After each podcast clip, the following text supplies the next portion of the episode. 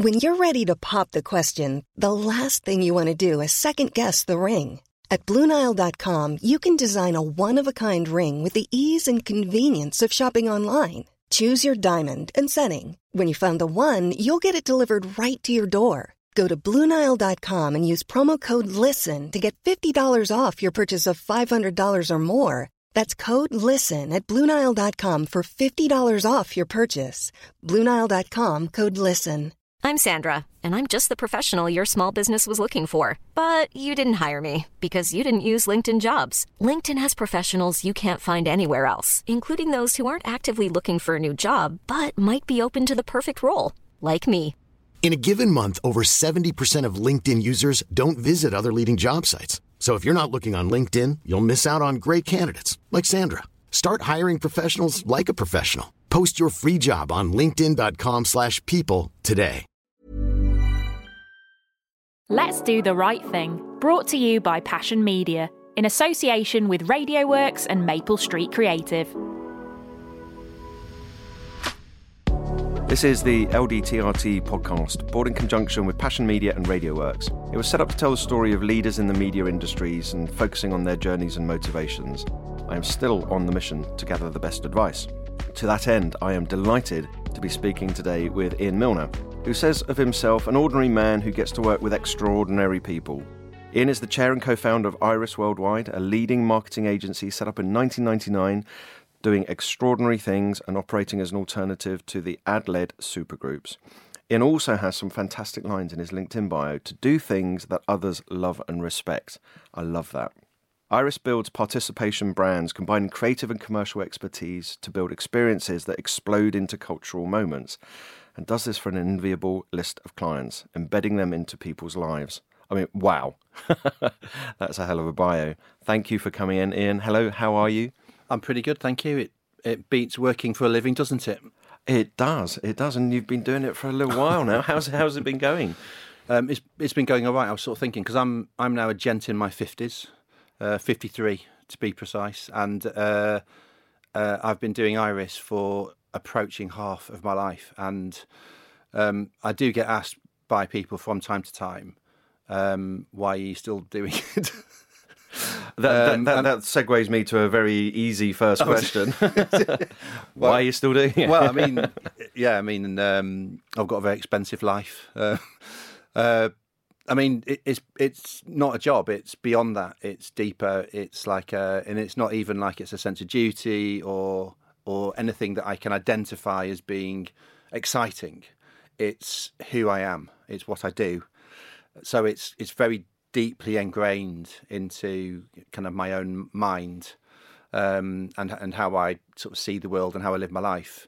So it, it's it's quite difficult to convey that because obviously our journey has been sort of peppered with all sorts of thrills and spills. Um, and obviously, I've done a lot. I've learned a lot. I've made a load of mistakes, um, but overall, it has been awesome. Um, but it's not like it's it's over. It's it's awesome now. It, you know, it was awesome last week. It, you know, it'll be awesome even when the things are harder. Yeah. Um, it's still interesting and exciting because there's so many things about it that uh, are always changing and stimulating. You know, for me. So yeah, it, it's um, and and also um, I, I- I don't feel like it's done. I feel like there's. It's not like I can say um, we're just getting going or anything like that. It, because it's clear that we we've been getting going for a long time. You know, um, it, it's more. I, I still think there's a great opportunity. I still think there's so many brilliant people. There's some amazing clients. Um, so I feel like there's a, a lot more to, to do with it, and you know, I, I just feel that you know, in, in my own kind of self awareness, I sort of feel like you know I've, I've got I've got more to more to give, and um, you know I'm still really excited about you know, what the next few years look like. Can you remember what the spark was um, 25 years ago? You're like, were you in a pub having a chat with your mates and go, well, let's do something different? Or is, is, was there an actual point that you can focus back on? Um, these things always seem to sort of start in some kind of pub setting. Well, it's media way, way back. Yeah, yeah. Maybe different. That's now. why I joined the industry. But yeah, yeah, for sure, it's it's it, it's a pub. It's a pub. It's a couple of beers in. It's a what if style. You know, uh, conversation, um, and then you, you, don't really take it seriously, and then um, you know you have another conversation a week or two later, and and you talk about the same thing, and you, you start to sort of uh, build it, and then before you know it, one of you's um, uh, creating PowerPoint slides, and when you when you know the PowerPoint slides are involved, that's when you know there's you know it's a serious conversation. Yeah. do you still have those original slides anywhere? I, I, bet you I do. I bet you I do. I'm not sure. I, am sure I could find them. Um, but yeah, uh, and Iris that was is the company that you know we created, and um, we didn't want to name it after anybody in mm. particular. Mm. Um, we kind of saw lots of startups around us, and we and we saw people using their names as their brand, and we just thought that was a bit vain. Yeah, and we wanted agree. something that felt a bit more like a like a cooperative, um, and something that lots of people could uh, opt into and feel a part of. And, and we also had a very strong belief uh, in sharing value. Um, so we wanted people wanted lots of people to be owners of it and benefit from the value that it created. And we we felt that not only was that the, the right thing to do, um, for a business in the creative industry. Um, we thought it would be differentiating and we thought it would create a client experience that would be really competitive and sustainable in the long run and, and we'd be able to scale it. Um, and we didn't sort of know really what, what we were doing with, with those those sort of uh, ideas. Uh, but I think the principles that you know were there at the very start were were, were, were right, you know, and, and it did create a different flavour of company, a differentiated experience. It did create a lot of value for a lot of people, um, and it did create a relationship with clients where they saw us as more like a a partner that they also felt a part of. Um, so I think I think certainly in the first sort of 10, 15 years, it, it was very much like that, um, and that I think that's something to be really happy about and proud Absolutely. of. Amazing. Who was the first client that, that said yes to you? Well, for legal reasons. Okay. I can no, of course. It's, it's, history now. It's long. Uh, well, basically, um, we we'd got close to Ericsson, and this was um, before, you know, iPhone was a twinkle in mm. you know, Apple's eye. Well, Ericsson was the phone to have at one point, wasn't it? It was. I yeah. mean, um, I think we had something like you know twenty five percent market share at the time. Um, it was an incredibly successful company, very ambitious company, lots of ideas. It was just just just as people, everyone was getting mobile phones, mm. um, and we could see that um, in to be successful in that category, you had to move faster, understand about technology, um, you had to also understand about culture and how to use culture to um, engage people and connect brands to to their audiences. Um, and Ericsson were very a musical when they they yeah, were very yeah. into into music um, and festivals and you know just generally passion points, whether yeah. that be film or sport as well. So. As a, as a load of youngsters, it was something that we were all, all really good at. You know, we understood about technology, we understood about moving quick, and you know, get you know, being able to sort of work well with clients. Uh, and we also understood about all these passion points and how to sort of bring those to life for people in a sort of exciting way. So certainly for the first few years, um, as as Ericsson grew and we made uh, made our partnership deeper and started to go international with them, um, that was very much what the core product was. It was very much a kind of about youth and next the next generation of audiences and connecting brands with those audiences using a sort of increasingly diverse range of skills that weren't um, just advertising or weren't just you know below the line or you know whatever the sort of uh, conventional way of describing the category was at the time, and that that made us stand out and also be really hot and relevant to lots of other clients as well who had the similar mm. similar sorts of challenges. And over the last twenty five years, obviously the world has changed profoundly. There are there's Google now. So at the same time as you launched Google, Google launched. So everything has changed.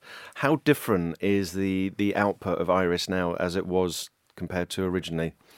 Yeah, I think um, early, early days Iris was more into into you know cultural uh, happenings, um, uh, things that were more one off, things that were more like world firsts, and things that were just imaginative and impressive and you know, did you see that sort of moments? Um, that again was linked to you know our own life stage. You know, in, in terms of our career, you know, we were we didn't really have a clear strategy product at that point. We were just doing things that you know felt good.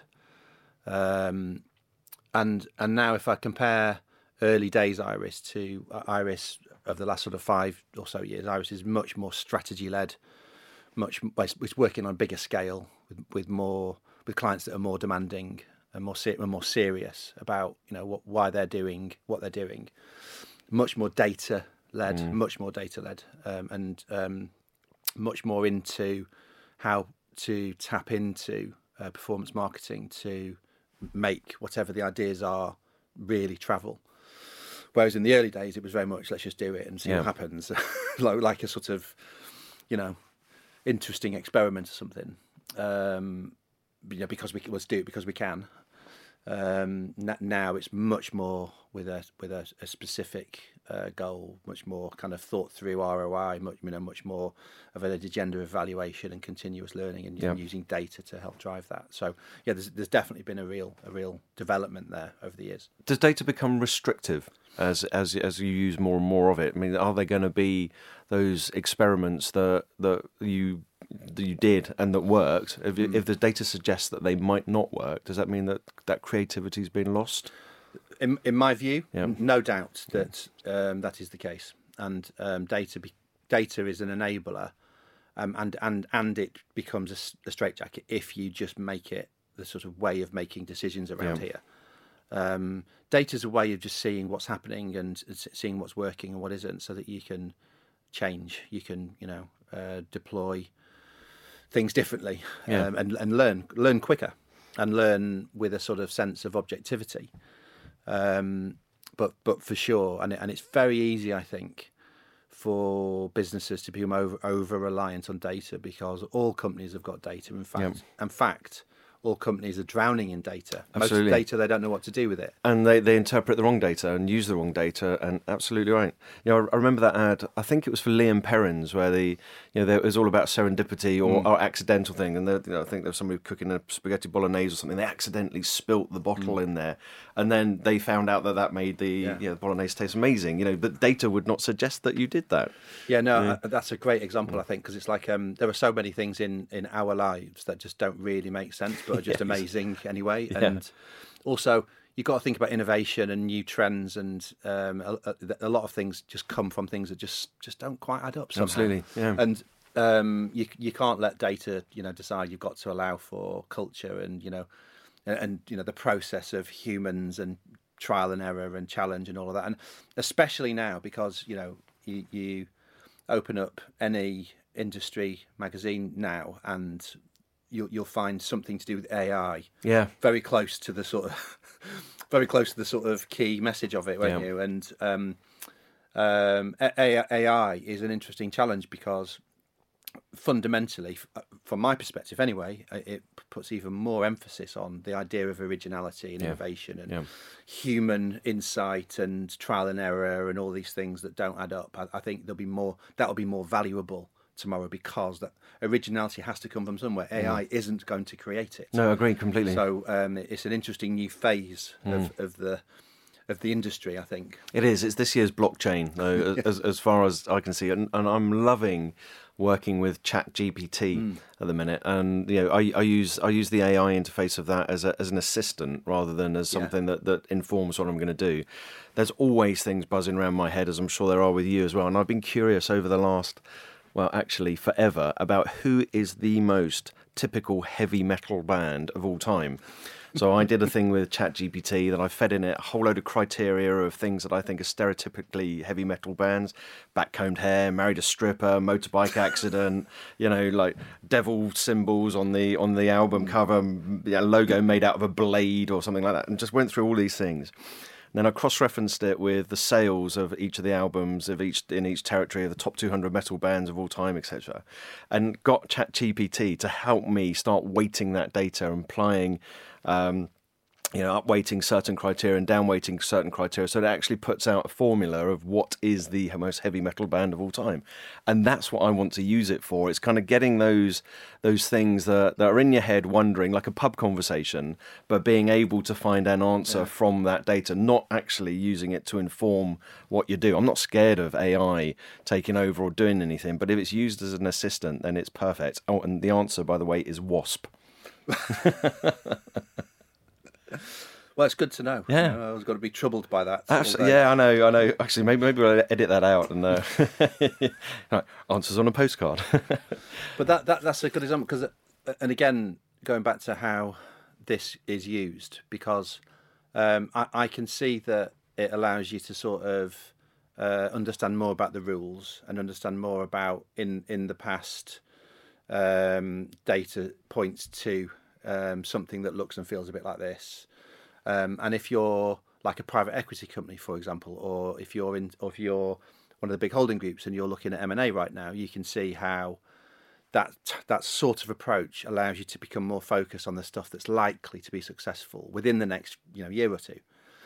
Um, and I think that's that's that's meaningful and, and viable and valuable. Uh, and also, there is something else though, which is yeah, but there are weird things that just happen weird trends just happen, and and and that, but they come from human spirit and making things up, and you know just weirdness, and that's that's a different process that you may not be able to to predict. Yeah, absolutely. In, in that way, um, so you've got to be able to have those two things working in parallel and together. Um, I think so. If you're going to get the best out of you know, but both worlds, if you like. Absolutely. Are, are you seeing any new trends emerging at the minute? And can you actually even identify, uh, given how embedded that you are in cultural events and things, can you identify when something might turn into a trend? Um, yes, yes, you can. Basically, yes, you can. And uh, some of that is data, and some of that's like just research and Google and seeing what the media are talking about and seeing what what kids are doing, and you know, just just just observe, observation, just using conventional th- things before you even you know get into something that might be more data driven and, and more kind of reliable in terms of assessing the potential scale opportunity of, of something. But yeah, and and I think it's always been that way. You know, there's always been trend spotting, um, but it's always been a little bit. It's, it's always been a little bit more kind of analog and um, a bit and more risky. You know, more a, more of a risky business, and also um, today we're in such a global uh, and integrated uh, economy.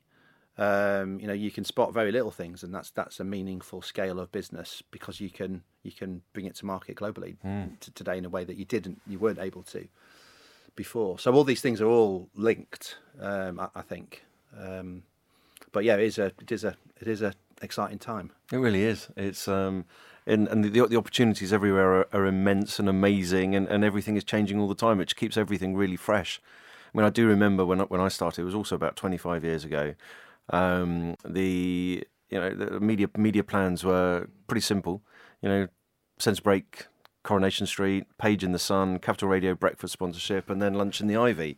Um, but it's immensely different now. It's unbelievably different, and, and, with that has come a lot of opportunity and interesting stuff coming on.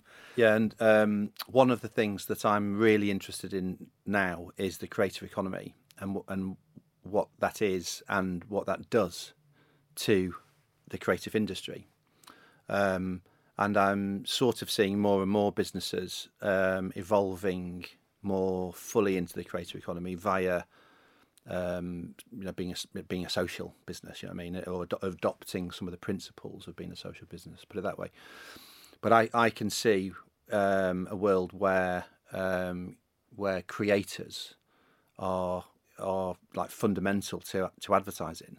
Um, you you, you know you'll have um, you know professional creative teams, but you you may find them more around they're, they're, more like creative strategists and creative collaborators you know and they're more inclined to be working with you know a, a load of, of, of professional creators who, who do not formally work for anybody they work for themselves yep.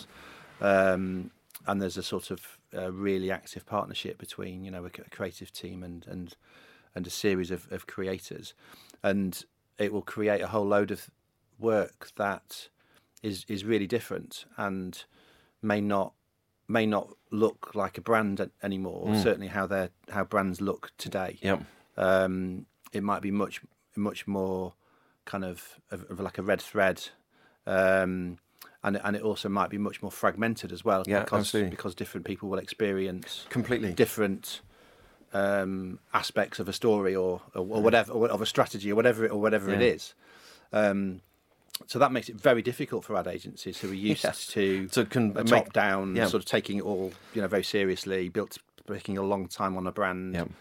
and um, a lot of those skills are valuable, but but it's got to be more like open source. You know, it's got to be more like planting seeds and and and and then managing uh, and collaborating with what happens as a result. What once a kind of thing has been sort of set off into the wild to see what what happens, if you know what I mean. And and this is also where data comes in because I was I was speaking to um, some creators recently, and uh, turns out out of everybody that I know, they are the best at data. That just because they're so bothered Yeah. about what happens and they're so bothered real time as to what's hap- what's working, what isn't, and then they change it and works. And you know, what you know, they're just really into it in a, in a way that I just don't see creative people being right now, and and that is that's a sort of real kind of blind spot I, th- I think in the industry.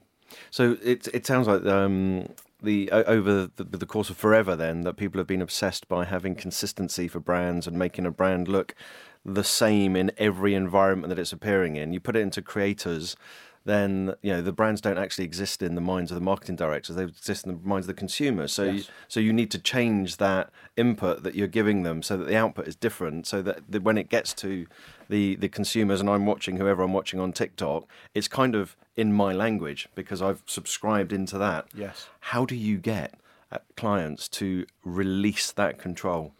Yeah. Um, I think in the end it'll boil down to um, the point at which they've got no choice, um, really, because you can't. You know, m- most clients are want, want control. They seek control. They do things that that make that control real, um, and they they do things that are generally rather uh, risk averse.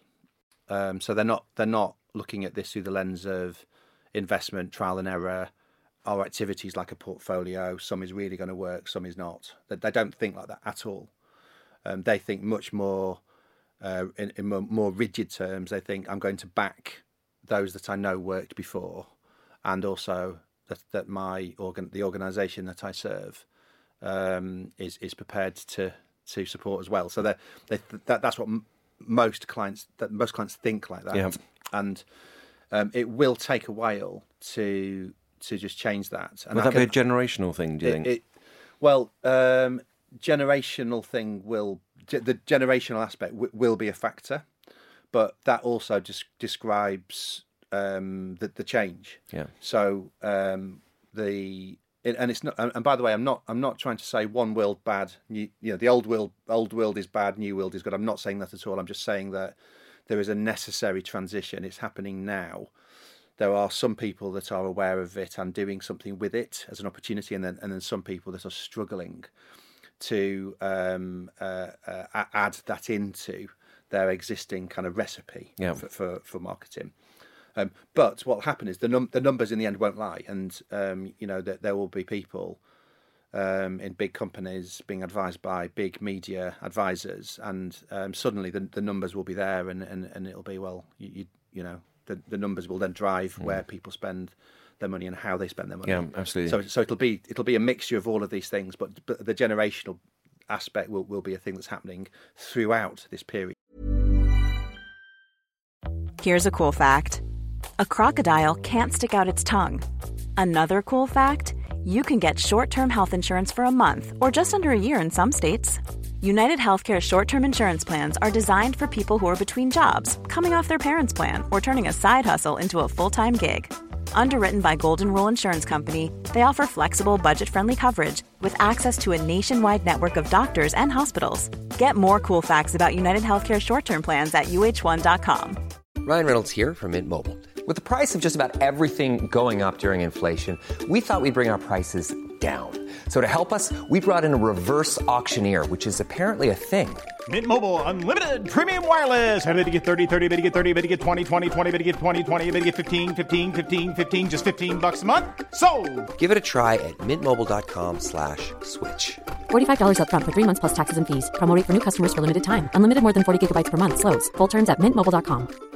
Hey, it's Ryan Reynolds, and I'm here with Keith, co star of my upcoming film, If, only in theaters, May 17th. Do you want to tell people the big news?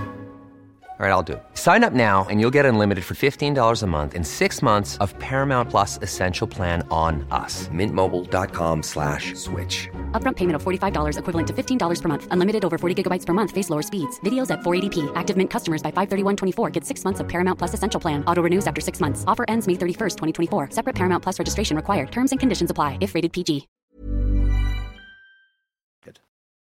When, when you set up um, Iris and you look back on the you know the energy that you had on it, what would be the key things that you would tell somebody that they're gonna you know they're considering going out and doing it themselves now? What were your key learnings over the initial period that you would suggest that people need to take pay attention to? Yeah. So, um, I mean, the first thing is, pe- you have to do it. You have to do it.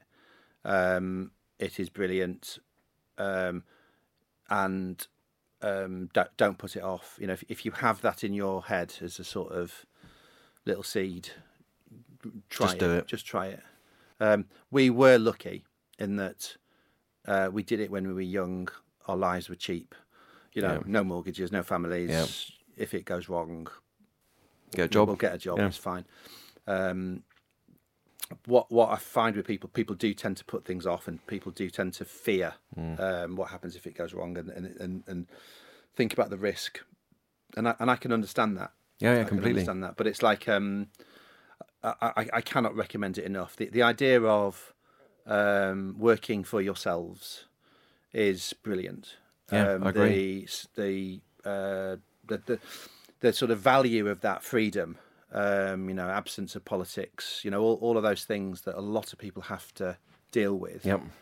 That that is great for, for your life, for your mental health, for your health, you know, health, Yeah. lots of lots of things. So um, it, it's certainly worth it. And and I think also if, if it doesn't work out and you do end up back in a um, working for the working for the people, I think you, you do carry with you a lot of really positive experiences. Yeah, absolutely. Um, You know I how mean- everything fits together. uh, yeah, absolutely, absolutely, and and also um, you you understand how businesses work um, in in a in a proper way. You know, in a like cash and Yep. dealing with banks and recruiting people Hmm. that, for, to be part of something that they don't know what it is, or you know what I mean, and, and the responsibilities that come from um, having a lot of people's like personal uh, uh, interests and wealth tied up in the, the, the overall mission. You know, the responsibility that comes with that is is is a is a real honour. You know, um, so I, I really recommend it, and I did, and I think it will it adds value no matter what you end up doing in in life. I mean, um, in in our in in our case, um, the most important thing was having a sort of client partnership Yep. And being really close to the client and sticking close to the relationships and um, the the detail. You know, so that you've got a client that trusts you um, and will recommend you And advocate you. And, yeah, Um, absolutely. and that ma- that mattered more than more than anything, I think, because it it led to growth and opportunities, and also, um, you know, c- clients have got so many options. You know, our, our markets our market is just so full of really good Yep. options, so they have they have to unreasonably su- support you. You know what I mean? And also, you know, you, things don't always go well either, so they have to sort of be invested and Yeah. you know, um, be able to sort of uh, carry on giving you that support when the when the chips are down, um, and see that you're doing the right things for them. I, I think the other thing on that over and above that is about diversification. So, or or depth and diversification. So, so, and, and what I mean by that is one, make sure what whatever it is you're doing, you're constant. You're also thinking about how do you get better at it because um, for sure when you're doing a startup you won't you won't be the finished article Like, there'll Absolutely, be loads yeah. of glitches and issues and so if if you accept that even if you're being successful what you're doing is is, is still a long way off being market leading so have a thing which is about how do we become absolutely brilliant and world class at that thing. And then the second thing is about diversification because diversification um, matters because it also brings with it innovation. Um, it also brings with it um, ability to, to, to grow. Um, and if, if it's a service based business, um, then you'll get access to different budgets within the client. You'll also be able to um, de-risk against yep. your your initial initial assignment, so, so that you know as the world that we live in changes, which it will do, yep. you're you're able to sort of carry on evolving and um, create business from other adjacencies. Um, so I think they're the, they're the two really important things. I think over and above, you know, just really get into the client partnership and the detail, and you know, build that sense of investment with with the client as well as you know across yourselves as a sort of partnership group. That sounds great. That sounds very wise words there. Ian, I've, I've really enjoyed this conversation. Thank you so much for taking time out this morning to come and talk with us. It's been an absolute pleasure. I've really enjoyed it. Thanks for having me. Mm, absolute pleasure. Thank you. Let's Do the Right Thing is curated and presented by Adam Hopkinson. Brought to you by Pashn Media in association with RadioWorks and is a Maple Street creative production. Discover more episodes and leadership insights by searching Let's Do the Right Thing podcast.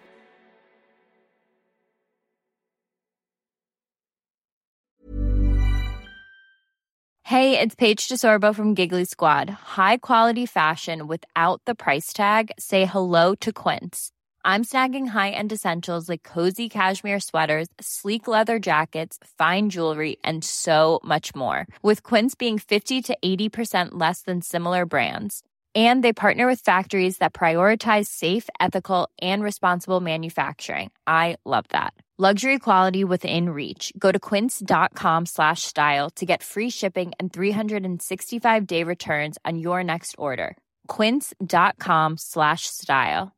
Mom deserves the best, and there's no better place to shop for Mother's Day than Whole Foods Market. They're your destination for unbeatable savings, from premium gifts to show-stopping flowers and irresistible desserts. Start by saving 33% with Prime on all body care and candles. Then get a 15-stem bunch of tulips for just $9.99 each with Prime. Round out Mom's menu with festive rosé, irresistible berry chantilly cake, and more special treats. Come celebrate Mother's Day at Whole Foods Market.